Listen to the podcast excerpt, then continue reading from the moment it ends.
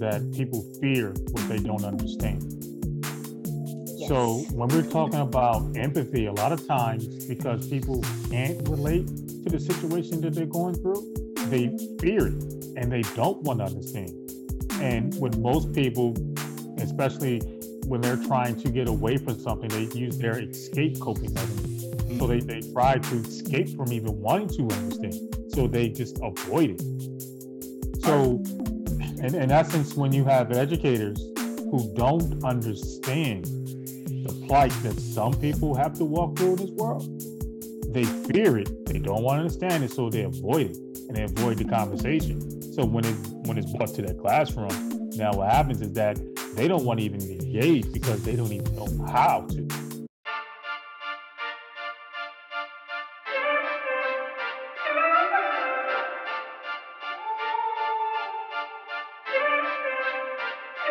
It's the Empowerment Perspective Podcast, hosted by Demiso Josie and Mr. Kareem Spence. Stay empowered. Stay empowered. All right, welcome to yet another episode of the Empowerment Perspective Podcast. I go by the name of Dr. Demiso A. Josie alongside Mr. Petty, Kareem Spence. How are you doing, sir? Sure. Oh, wow, man. Uh, you doing? You sure? You sure you're doing well? You don't, you don't have. Yeah, a... I'm doing good. I can't put my beard off. I'm doing good. Got you. Got rid of that COVID cut finally. I understand. Yeah, um, we we coming out of COVID. also, we're joined by Jamie. How are you doing, Jamie? Doing well. How are you? I'm maintaining everything good with you and COVID and teaching and all that stuff. And I think your kids are back now. Both of you guys, your kids are back um, mm-hmm. full. For you guys, full time or you now half time, right? Like half days. Five half days. Five half days. That's yeah. tough. All right. Well, you guys are adjusting. It's good to see you all. It's been a minute. Uh, we are in the end of our season six uh, of our Empowerment Perspective podcast. So, I the, the way I want to go about this right now is just the, a general overview of season six of what your impression was. Um, we had some pretty interesting guests on um, in season six. So, uh, Moody Black was probably one of my favorite ones. Stand Tall Steve was another good one. Uh, Moody Black was definitely uh, one of my favorite shows. It was a uh, funny. It wasn't. I it wasn't what I was expecting it to be, but we had some good guests. Some of your former students came on. We had um, the young man that did the sports for us. He was mm-hmm. uh, really fun to have on, and I think that it was good for us to continue to do this, especially through um, COVID, through the pandemic. It gave our listeners something something to listen to. It gave me something to look forward to doing, right. coming together and. Got you. For those of you don't um, didn't see the Moody Black episode, that was a really powerful one because he was talking about mental health um, and how to deal with mental health, and he was doing it um, from a perspective of through his poetry and his art and how he was able to deal with that. So make sure you definitely check that one out um, for sure. Um, my man Carson um, out there in Chicago, like we said here in Empowerment Perspective, we're about giving kids their voice as well. He was 10 years old and he was our, our sports analyst uh, during the Super Bowl. So he did a great job uh, for us in season six with that.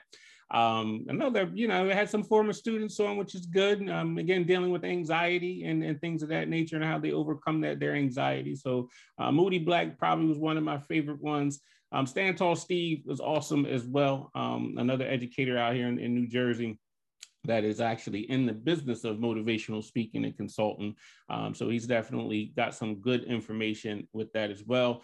Um, I did also enjoy. We had the um, uh, the the we talked about how to succeed as a black male. We had three powerful uh, black businessmen that were on. Um, so mm-hmm. shout out to Kyle Santillian out there in Chicago, Randy Washington in Pennsylvania, and in the Business Bully wherever he is in the world, um, he was on as well. So those were some of my favorites. So well, I'll say this is one thing that has been consistent in season six. Season six was definitely an interesting year that I'm hoping that season seven is nothing like. We we we deal with issues as, as far as uh, George Floyd and all the emotions that went on there from you know us us being able to participate in um, some of the marches you know for civil rights um, from us you know linking up with some of your friends you know and is having that moment of I want to say inner peace to be able to to bring about and a, a platform where people can actually share to dealing with a pandemic and, and losing so many friends and, and family members. Um, it was a rough year, and even trying to put on a good face for the students and make it seem like everything is going to be okay. Hmm. When we know deep inside that everything wasn't okay, so we went from opening up the school to closing down the school to opening up the school. So it was um it, it was a tough year, but I'm, I'm hoping that season seven is nothing like six, and I'm I'm looking forward to being able to put this way beyond us and being able to move on. it's a great point. Um, for, so for those who do follow the Empowerment Perspective Group, we're not just all about podcasts. We're not all just about um, consultants. So what we were able to do was um, bring a bunch of black males together and had an open space for us to be able to communicate about some of the things that was going on in our in our communities and around the world. And you know, it was a very emotional um, time um, for you know these men to to be able to express themselves. Um, you know, it was a good space. You know, people mm-hmm. cried. You know, we supported each other. We still support each other. So it was definitely um, something that was uh, it was needed. Um, and we had people across the country that was on on that particular cause. On the flip side, though, Jamie, you also had a group that you um, also met with during that time. Care to share a little bit some of the things that you were doing with them?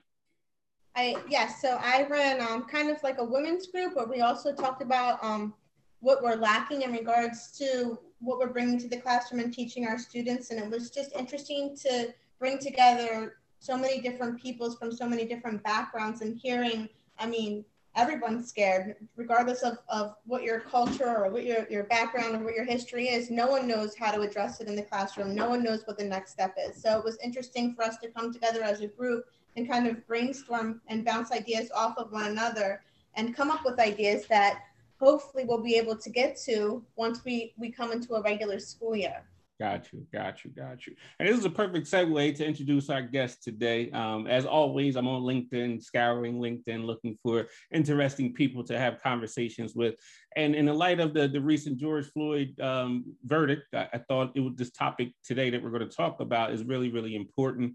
Um, although we dealt with it a lot during season six, I think this episode we get to dive in a little bit more in, into that topic specifically um, about um, just you know the, the racial divide that exists um, in this country and how we can mend those things um, within the educational space in, in, educational space as well as in, in everyday space as well but um, so i was looking through linkedin as i always do and i, I came across um, an author um, I actually picked up her book. I didn't finish it yet, but um, her book, Radical Empathy: Finding uh, Find a Pathway to Bridging uh, racial divides, I started looking through there and I said, we have to have um, this lady on this podcast so we can dive in here and, and hopefully um, on the back end, we can come up with some tips for these educators on how to be able to have conversations with students that may not look like them, for example, um, and maybe you may not understand, um, you know, some of their pain and emotions that they're they're going through. So, uh, Terri Givens, welcome to the podcast. Thanks for joining us. My pleasure, and thanks for uh, inviting me. This I, uh, already just from what I've heard, I'm really interested in hearing more about what you guys have been doing.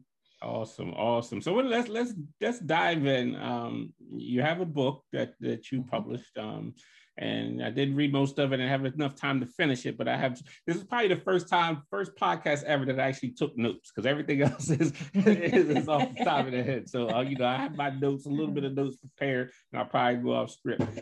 But let's talk about uh, radical empathy. Um, why did you decide to write this particular book um, right now?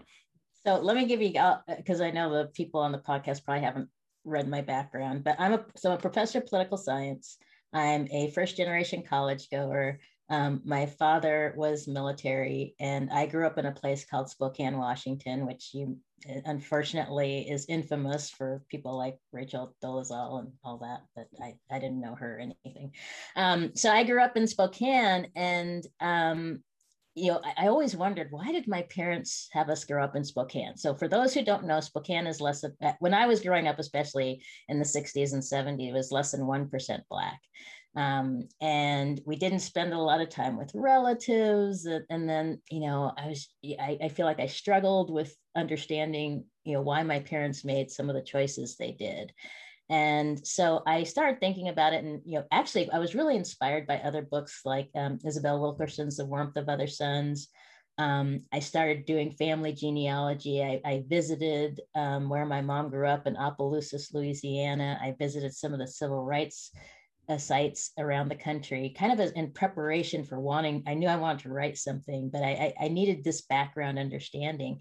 And part of it was just, you know, I, I, talk about six steps to radical empathy. And the first step is willingness to be vulnerable. Hmm. And so I had to be vulnerable and ask myself, how, what, what impact did all of this have on me? And I realized that, wait a second, you know, I grew up in a world of cultural you know, kind of being cut, cut off from my culture to a certain extent. I, I you know, later reached out to it, but that I, I, you know, it was a world of structural racism that I was living in. And I talk about the sea of white supremacy, and we all live, it, you know, it's like you know, the the bells and whistles went off in my head, and I was just like, wait a second, we're all struggling with this. It's not just that white people are discriminating against black people. My own parents were, you know, had, you know, didn't want us to interact with other black people because they wanted us to be assimilated and, you know, speak a certain way. We always had to dress a, you know, it's black respectability, right? Mm. And and so I grew up in that that world that saw white as the norm and not you know being even though you know I grew up in the era of Black Power and all that, you know, my parents weren't out marching in the civil rights movement. They they were doing their own thing, right? They were trying to survive. I'm not. I don't want to put my parents down at all. They were doing exactly what they thought was going to help us be successful, and to a certain extent, they were right. Mm. But there was this cultural loss I felt. I felt like I, you know, I still am trying to, you know, feel. I feel like I'm trying to recapture some of that, the, you know, the the connections to family and um, that's why I do so much work to, to understand our family history and so on. So this book to a certain extent was to help me walk through this path to radical empathy, not just for um, other people, but for myself and for my parents. I had to develop radical empathy for my parents, which meant, you know, so I, I talk about the six steps, but the most important thing is taking action. And so the action I took was to understand the history, the culture, the issues that my parents, you know, what would I have done living, you know, doing yeah, you know, with the kind of background my parents had. And I can't, I don't want to be angry or blame them. I want to understand. Mm-hmm. So that was a lot of it. Got you, got you. So let's just talk about the word empathy in itself, because I think mm-hmm. a lot of people confuse empathy with sympathy. Yeah. So uh, can, can, you just break down the, what you mean by radical empathy and, and, and empathy in, in general? Yeah. See, the problem is a lot of people think, oh, I have empathy. I can feel, yeah, I feel for other people. That's not enough. So, you know, empathy, and I talk a lot about the definitions of it. There, there's kind of this cognitive empathy where, you know, you kind of understand, okay, this person is dealing with bias and so on. But there's really kind of more a, an emotional empathy where you actually can uh, try to understand somebody's feelings um, and because I see, you know, people like, oh, why, why do we have to worry about microaggressions? It's like, well, those are, cause, you know, if you put yourself in my shoes and understand the pain that those things cause me, then you you know you ha- will have a much better understanding of why I care about you know quote unquote microaggressions. I don't particularly like that term, but um, and so radical empathy though is saying not only am I going to understand why you're experiencing pain or, or bias or whatever, I'm going to do something about it. And that's what really struck me is, you know, you look at some of this work out there, even this whole idea of, you know, white fragility. It's like, okay, fine, you understand the racism is out there, but what are you doing about it? I live in a community where there's, you know, I, I you know, I'm very lucky. I tend to choose where I live based on where I work, right? Mm-hmm. And where I work was this college right down the road, and um, you know, this happens to be it was a beautiful neighborhood, and it's, you know, there's people from different backgrounds, but you know, there's me and one other black family, you know, down the road, who, was you know, of course, the woman's my best friend because we saw each other down this. Is like I love telling this story because we moved into our house, you know, like five years ago, and walking down the street, I see a black woman walking her dog, and I'm like, hello, let's be friends. Luckily, we have boys who are the same age, and so we're, we're good friends. But you know, I look at my neighborhood and I say, okay, you guys got your Black Lives Matter flags and your your signs that say, you know, we believe in Black Lives Matter and all this stuff. What are you doing? You hmm. know what? And actually, a lot of them are want to know. I mean, how many of us have been asked, "Oh, what can I do?" You right. know, and so that's the other side of it. Is is radical empathy is not just about trying to understand how I feel. It's doing something about it. It's saying, yes, I understand that we have to create change and we all have to work to dismantle structural racism. Um, and it starts from the inside. I think one of the key words that you used there was all, and because I, mm-hmm. I asked the same question to you know to the black culture as well. Like you know, yes, mm-hmm. we marched, yes, yes, we you know our voices were heard and things like, but what are you doing about it? And mm-hmm. when I do get a chance to go out and speak to these young people, I said, you have to be a part of the change agent. I need you in the game. I need you mm-hmm. in the mm-hmm. political spaces. I need you to be in educational spaces. If you want to see changes, you've got to be a part of the change. It's great. Yes, I went out there, I marched, I did all those things too. But like you said, what are you doing about it um, going forward?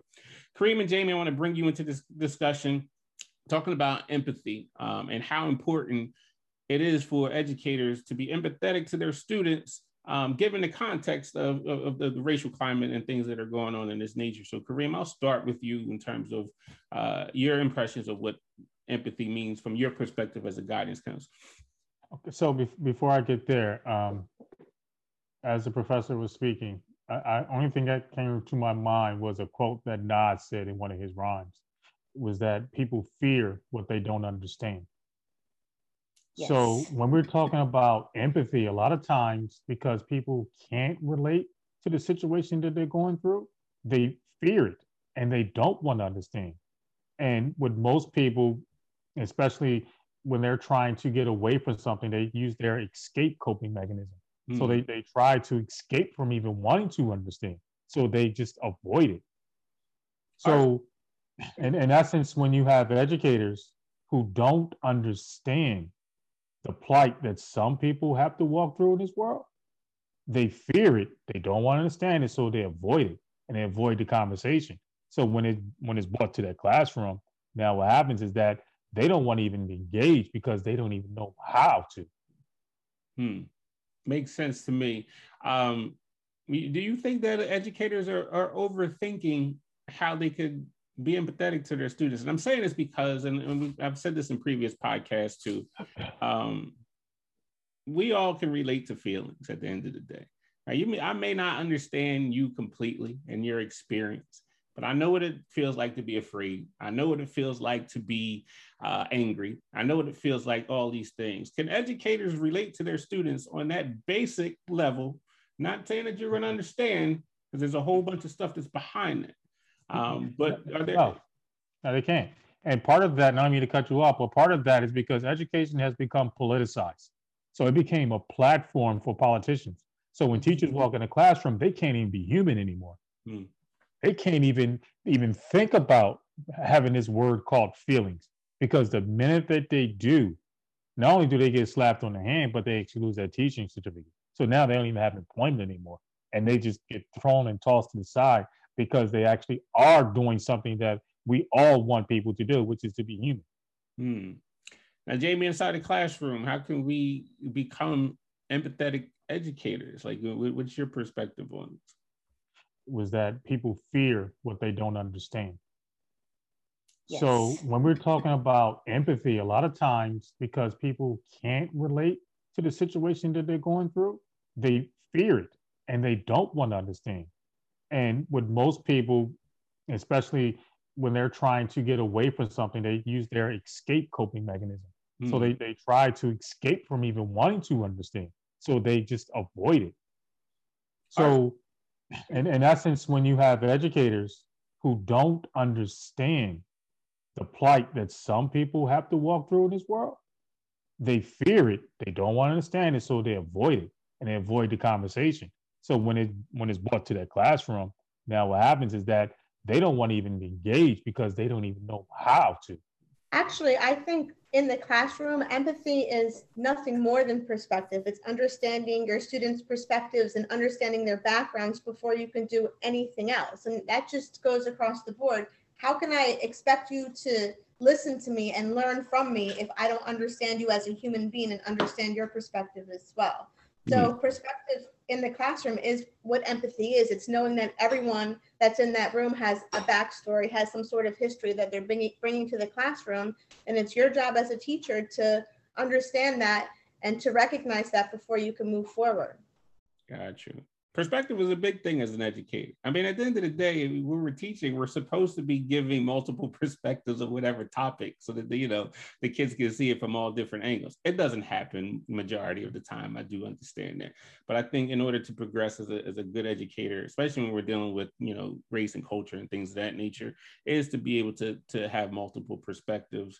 But that involves you stepping outside of your comfort zone, admitting to your biases and your shortcomings and all that stuff too. So there, there is a um, you know you have to be brave to be a, a, great educator at the end of the day and, and be willing to make those um, you know those adjustments and take those steps um, now mm-hmm. terri i want to get back to you because I, one of the things that you actually touched on a little bit earlier um, that i read in the book you talked about this concept called imposter syndrome mm-hmm. Um, can you explain a little bit about what that is and, and you know how you how you dealt with it um, you know i have similar i guess i guess i have a um, understanding of it from a different perspective. But I'll, let you explain uh, the imposter imposter syndrome.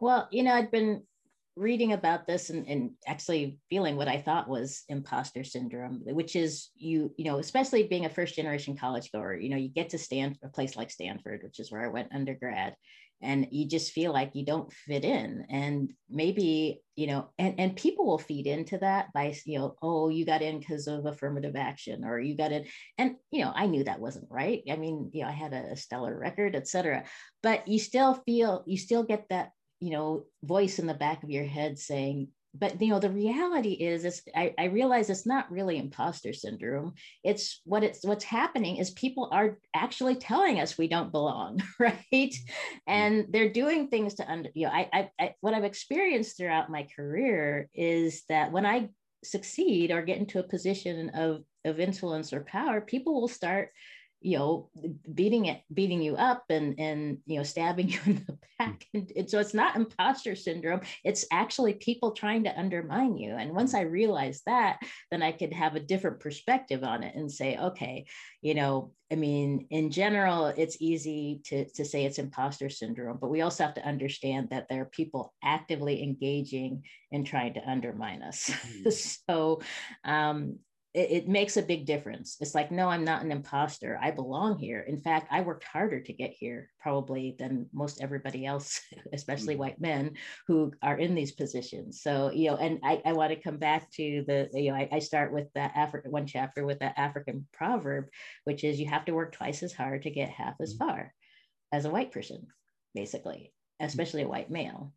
And so, you know, here we are working so hard to get into these positions. And then we want to say we have imposter syndrome. Well, no, it's not imposter syndrome. It's like you, you know, you have to be way up here. And, you know, there's the book by uh, Ijeoma Oluo uh, about mediocre white men. I mean, think about how easy it is for these people to get into these positions and, and, you know, get paid better and all this. And we have to work so hard. So anyway, that's my, my take on imposter syndrome. Got you. Thanks for uh, sharing that. Um, so Kareem, and sticking in that concept, and I know you deal with a lot of different students from different backgrounds and things of that nature. Um, can you explain some of the things that some of your students will exhibit when they feel like they don't belong? Like when they feel like, you know, this is not the when, space for me. When when they don't belong, um, I mean, we we we can start and discuss, you know, some of the topics that we've had with schools when we're talking about advanced placement and getting students into that particular realm, only to be discouraged by the people that say that they shouldn't be there, which is the teachers. Mm. Like we have someone that is gifted. We know that they they have the ability to succeed. Only like the professor said, to be cut down by the adults who start telling them, you know, you really don't belong here.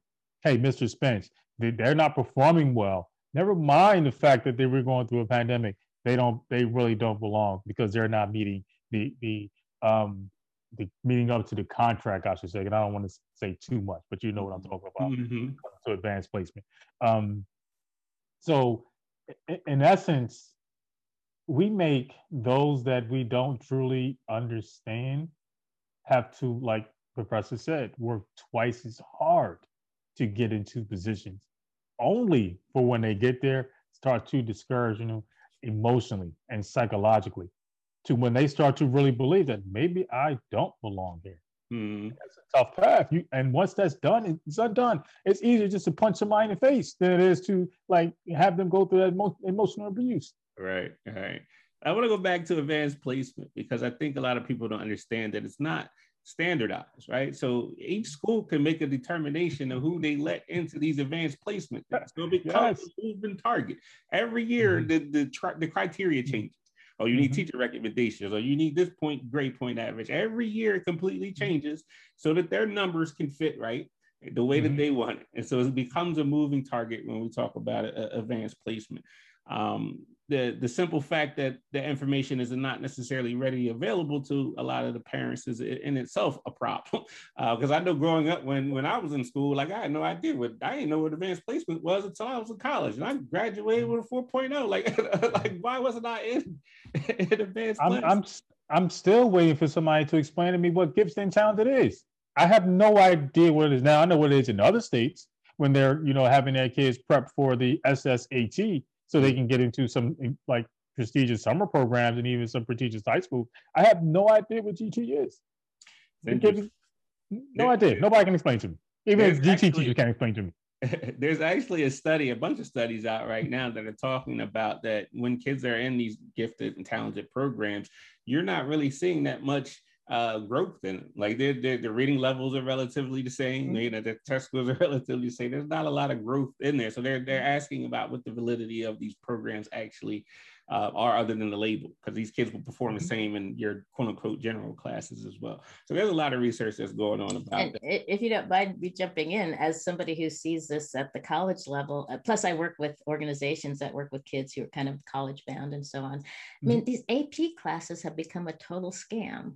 Mm-hmm. I'm sorry, mm-hmm. but it's just, you know, and I, I keep telling my son, he's going into a senior year, I don't really want you to take, don't take AP, but he's putting it on himself. He wants to take the, I'm just like, don't take AP classes. And he's like, no, I have to. And the reason I do that is because, you know, it's, I, I took, you know, I was in a school where they, they did push me to take AP classes. My parents wouldn't have known, you know, but, but the reality is that these classes are just you know they they're just designed to help you take a test right? It's like every other thing. It's they're they're geared towards helping you take a test. Mm-hmm. and it's not geared towards you know, I, I, my son when he was a my older son who's in college now, he took this AP class, and I said, "This professor, he's not this guy's not a professor of, of college professor. He's mm-hmm. making you guys do stuff that I would never ask you to do in a college course, and your writing is better than some of my college students, and he's giving you C's and D's on it, you mm-hmm. know." And and i anyway so i am not a fan of ap courses. I think that you're absolutely right that they're totally arbitrary in terms of what's taught in terms of they're they're not they should not be used for college credit because they nine I, well i can't say because i don't because there's no standardization. I you know i mean theoretically there is. I mean they all take the same test but i mean you know the stuff anyway i could go on and on. I, but i just get really annoyed with the whole mm. AP thing. Mm-hmm. like we hit a nerve. I'm right here. Yeah, yeah. at least so I'll, I'll say I'll say this right.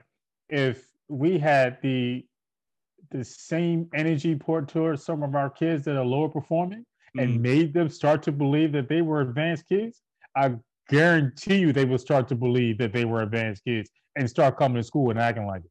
And that's the whole thing about the imposter syndrome, right? You're bred hmm. it right back to the original point, which is that, you know, seriously, if we treat the so, you know, there's new research by this neuroscientist at Stanford that says if basically everybody has the same capacity. Mm-hmm. The, the difference is what we how we challenge them what we give them how we help them to grow. And you know that's what that was i i lived in austin texas for 12 years. Sorry you've hit a nerve.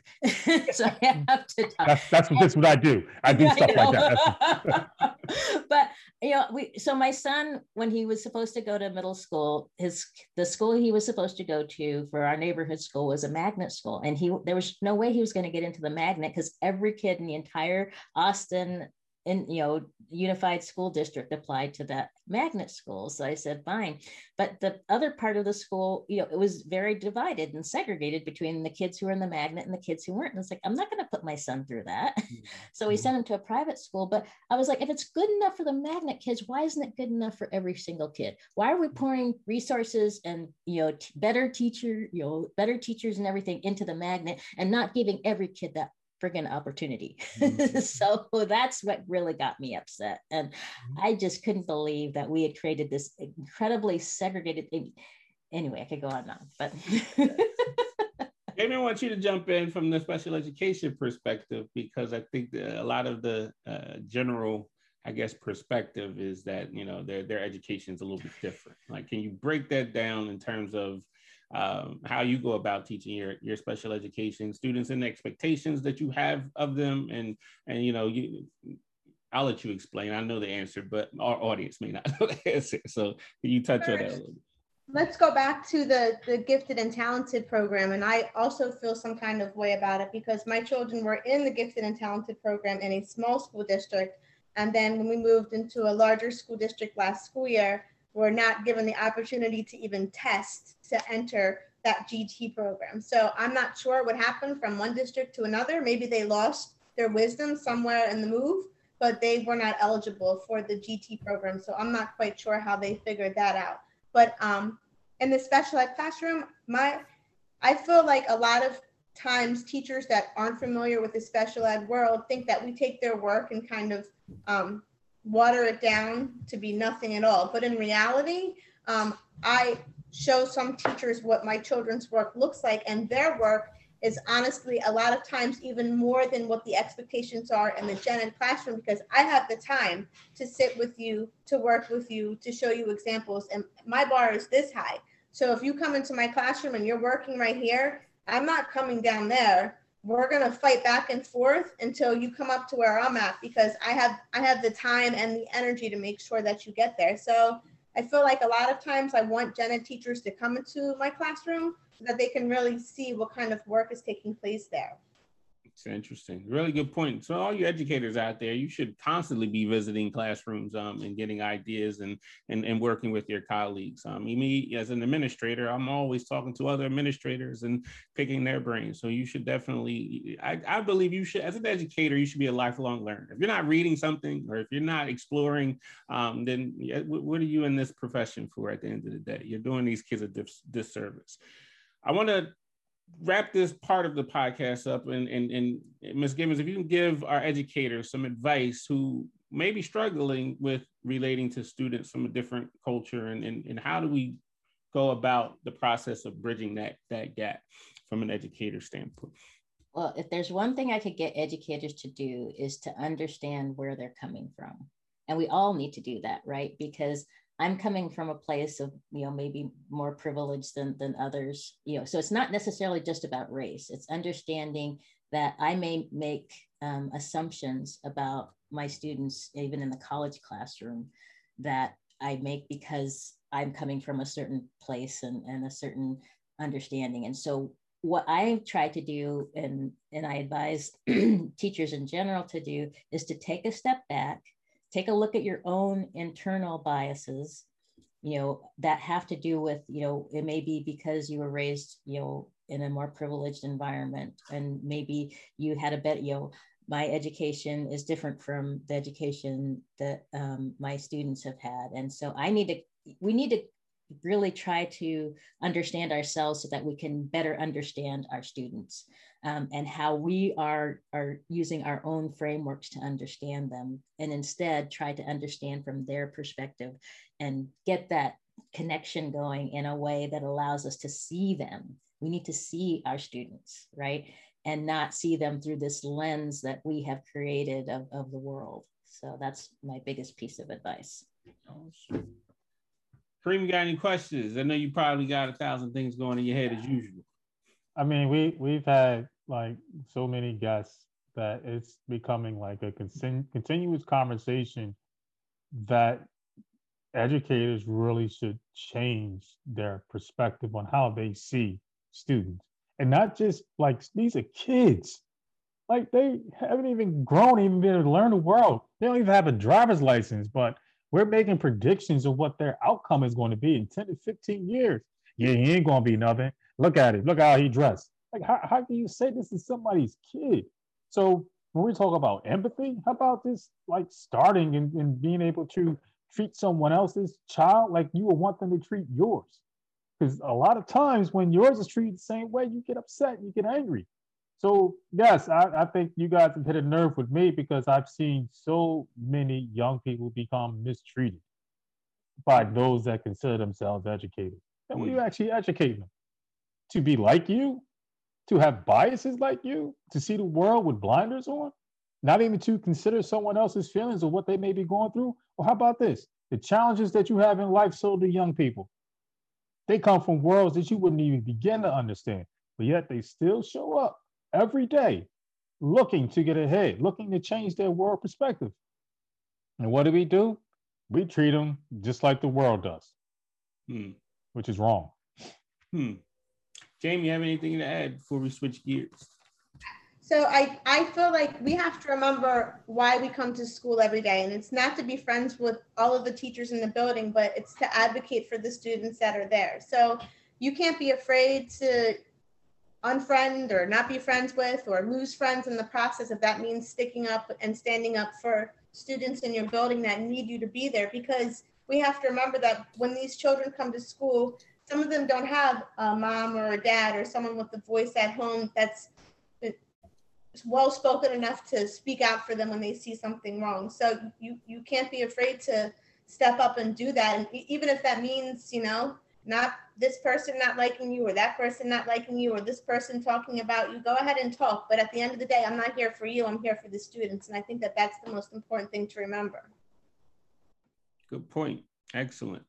So we're going to switch gears a little bit. I'm going to throw a curveball at Jamie and Kareem because they definitely would not prepare for this. I just thought about doing this right now because that's the way that I do. Look, um, on previous podcasts, I did a this or that. So I'm going to give everybody a this or that. And just give us, you're going to, I'm going to give you one as well. And you have to pick one. You got to tell me why you picked that one thing. All right. So I am going to actually start with, I'll start with Kareem. Mm-hmm. And I'm going to go light on you early. I'm going to do music. I'm going to say Jay Z or Nas. Mm. Well, here's the thing. I have to go with consistency. And Nas had one really good album, classic. Put him in the GOAT debate. But Jay, I grew up with him and and I watched as he developed and as I developed. And I'm a huge fan of Hove simply because now we're talking about family issues. And for me, I can go back to reasonable doubt and that mindset, Mhm. but also can I connect with him with the 444? And there are certain songs that even today, like you just need to have. Like he's he's so diverse in in his music and even the other artists that he worked with. Mhm. Nas, why he's like really good as a lyricist, and I'm not taking anything away from him, but at the same time, Ho- Hove is who he is. Like Nas he's just won the Grammy though. yeah, Jay got like six of them. Yeah, but he just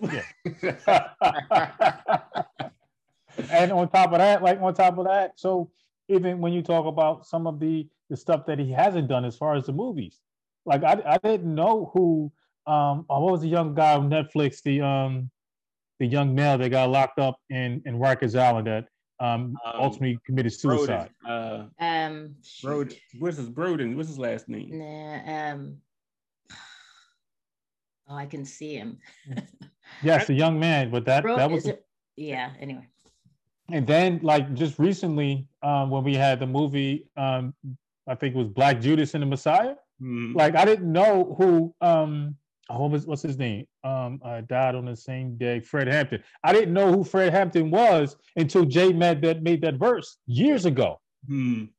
like who's Fred Hampton? And I had to go back and say oh that's who Fred Hampton was. So even before the movie came out I knew who Fred Hampton was You made and did great, research on him. You make a great point, and we talk about this in our, one of our presentations on hip, how to reach and teach today's hip hop generation. I learned about my culture through hip hop music. So I grew up during the time, you know, Public Enemy, KRS One, and then when they started, I heard the word Malcolm X. I was like, "Who's this Malcolm X person?" Maybe go pick up the autobiography of Malcolm X, and that just kind of just started everything else. So hip hop, I owe a lot to hip hop about who not only who I am, but under me understanding who my people are. I just keep... found out. Uh, one, one second. I just found out that Marcus Garvey has a son that's alive. I didn't even know that. News to me too. Huh. Interesting. We're mm-hmm. going to stay with the, the musical category. So, Jamie, you're up next. This one's going to be pick alternative music or hip hop. Which one you pick? Um, hip hop first, but alternative is a definite second. Why hip hop first? Um, I think that hip hop, when I listen to alternative music, it takes me to a different space. So I have to be uh, in a mood to listen to alternative music. And if I just turn it on, it might take me to that space and I might not want to be there. Or that, that's that sunken place. You go to the sunken yeah, place. Like, down there. I, I, don't always want to be down there. Sometimes I want to be up top. Listen, if you, if you start um, drinking tea and, and swirling a spoon in the tea, I'm leaving. I'm done. I, I don't know you. Miss Givens, I'm gonna say yes. give you Biggie or Tupac. Mm. Oh man, it's not gonna be easy. Well, I have to admit, I kind of had a crush on Tupac.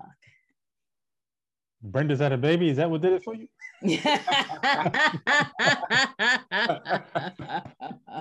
Actually, it was the movie Poetic Justice. Uh, oh, I was thinking Juice, but go ahead. Yeah, yeah. so, um, all, yeah. I, all I remember in that movie is his nails was dirty. And uh, what, what, was the guy who kept brushing his hair? What was his name? He just kept brushing his hair throughout the whole movie. Oh man! All right, so we're gonna go with location. I'm gonna give you hmm. two locations. Pick one. tell me why. Miss Givens gonna stay with you. Um, Spokane or Austin. Oh God, you. Oh man. Yes. Spokane or Austin. Oh my God. Um, Austin because um, Austin, my my Spokane friends are gonna kill me for this, but Austin actually has some culture, mm. and um, you know, it's it's not. I have issues with both places, but at least in Austin, um, you know, you can find jazz music and and amazing food, and mm. you know, there's there's black uh, the unfortunately the black community is getting pushed out to the suburbs, but at least it's there. I mean, so you know, even compared to here, um, we had a group called Black Girls Run in Austin that I loved and still am friends with, even though I'm across the country. So there was a real, I, I found a really great community there that I didn't have in Spokane or even here. Mm. So. Gotcha. Kareem. Yes, sir. DR or Jamaica? Well, I still haven't made it to the DR, and I'm a little saddened by the fact that um, the pandemic came and I was on my way. Um, I've been to Jamaica, had fun. I'm really looking forward going down to the DR, hopefully, um, first week or the second week of um, of July. So I'm going to DR all day. DR all day. All right, Jamie. New Jersey or Florida? Florida. Why? The water's cleaner. the same water. Yeah, it's like it's the same sandwich. It's the same water. Different. It's just different. The water is beautiful, beautiful. Um, a different environment. Everyone's laid back, and everybody speaks to you in Florida. The only problem is there's dragons that run around in Florida, but besides that, dragons. You know, dragons aren't real, right? You know, that's not a real thing. They're, they're, they have long tails and they jump out of like bushes and stuff. But besides that, it's called a lizard. Yeah, iguanas. It kind of looks like a dragon. It could have been an iguana, but yeah. Wait, were you smoking down there? Were you smoking down there? I understand it though because you're so little, and that thing is, may look like a dragon to you. I get no, it. It's big. it's big. I understand. All right. Well, we're going to wrap this podcast up. Ms. Givens, thank you so much for um, taking the time to be with us to hit on this important topic. Um, something that we're definitely going to continue to revisit um, through season seven um, a little bit. Um, we got some other things coming up in season seven, um, some some musical artists, hopefully, and some other artists that um, we're looking at, um, trying to take it a little bit different. Hopefully, we can get some more kids on here that want to talk to. I definitely want to uh, explore that as well. But um, Ms. Givens, any last words to our um, educator audience out there? Uh, words of encouragement or anything of that nature? Just hang in there. And, and uh, I want to mention that there are some free resources related to my book. If you go to the publisher's website, um, just uh, Google Bristol University Press and Terri Givens. And actually, on my website, you can download a free reading guide. Um, and I'm always happy to talk to folks like you. Well, you guys, this has been a great discussion. And thanks so much for having me. And what's that website that people can get in contact? So terrigivens.com, T-E-R-R-I-G-I-V-E-N-S.com. Awesome. We're definitely going to put that um, at the bottom of the screen. You'll be able to uh, look that up and also take a look at the book. I'm about halfway finished. It's definitely worth reading. Um, some very interesting and insightful information within that book. Um, Kareem, any last words before we get out of here? No, I, I just want to thank um, Professor Givens for her time and also her her willingness to go and reach out and continue to have this conversation because I don't think there's enough conversation that's happening in in in the realm of empathy or even in the realm of being able to be comfortable in your own skin. And that imposter mode is big because we have mm-hmm. so many people that don't feel comfortable in their own skin. So I just want to thank her for her time. Awesome. Jamie, any last words? Also, you know, thank Mrs. Givens. Um, as an educator, it's hard for us to find a starting point. So anytime um, someone offers us information and um, gives us, you know, what we can use to bring into the classroom and have that beginning conversation is helpful. So thank you. Awesome. Um, as far as my concern, um, a huge part of being an educator is the having the ability to problem solve. I don't care what that problem looks like. You're going to be dealt with, uh, faced with a lot of different scenarios where you have to solve problems. And this conversation about race and culture in the classroom, it is a problem that needs to be solved, and we need to be able to address it. We need to have the courage to be able to address it. But that's going to take you as educators to go out there and do some research and get some more information. And, and in terms of trying to at least understand in a broader context what's going on, not only within your classroom, but what's also going on across the, the, the globe as well.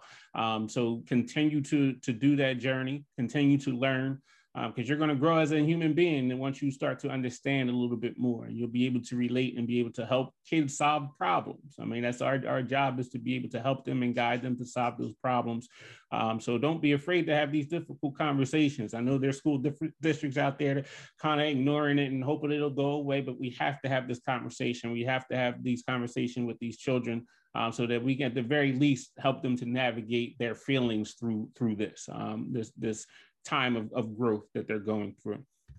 Just some housekeeping things before we get out of here. We are offering free, I said it, free three uh, part seminar for all you uh, aspiring assistant principals and newly hired assistant principals. I am giving you three workshops for free, one hour. You have an opportunity to listen um, each session about um, what life is like as an assistant principal, the stuff that your, your educational programs in college did not tell you, because they told me a whole lot of theory, but they didn't tell me a whole lot of practice of what my day was going to be like every single day um, working with those kids. So that's going to be part one. Part two, we're going to talk about interview techniques and how you can land that job as an assistant principal. And in part three, we're going to come back with connecting the dots on how uh, you can use customer service in the educational setting to help build relationships. So these are completely free. Um, just check out our website. All you do is um, log in. The first one is May 20th.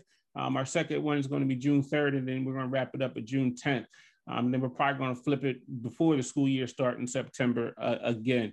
Um, so I'm giving you some free gems out there, um, things that we've um, I've been talking to a lot of educators about. So uh, make sure you check that out. Um, we also got um, a good friend of the room, Miss Dr. Darlene Dahan, is giving out also a free webinar on how to reach ELL students and problem solving. So make sure you check her out. Um, that's coming soon. That deadline's coming soon. So by the time this podcast come out, you probably will have one or two days um, to log in. I'll put that link up there as well. But like we like always said, we always surround ourselves with some powerful, powerful people that are doing great things, and these are people that are just out there doing it for you know the the love the of the industry and the kindness of their heart, and because they have knowledge, each one teach one. Um, so um, make sure you check that out.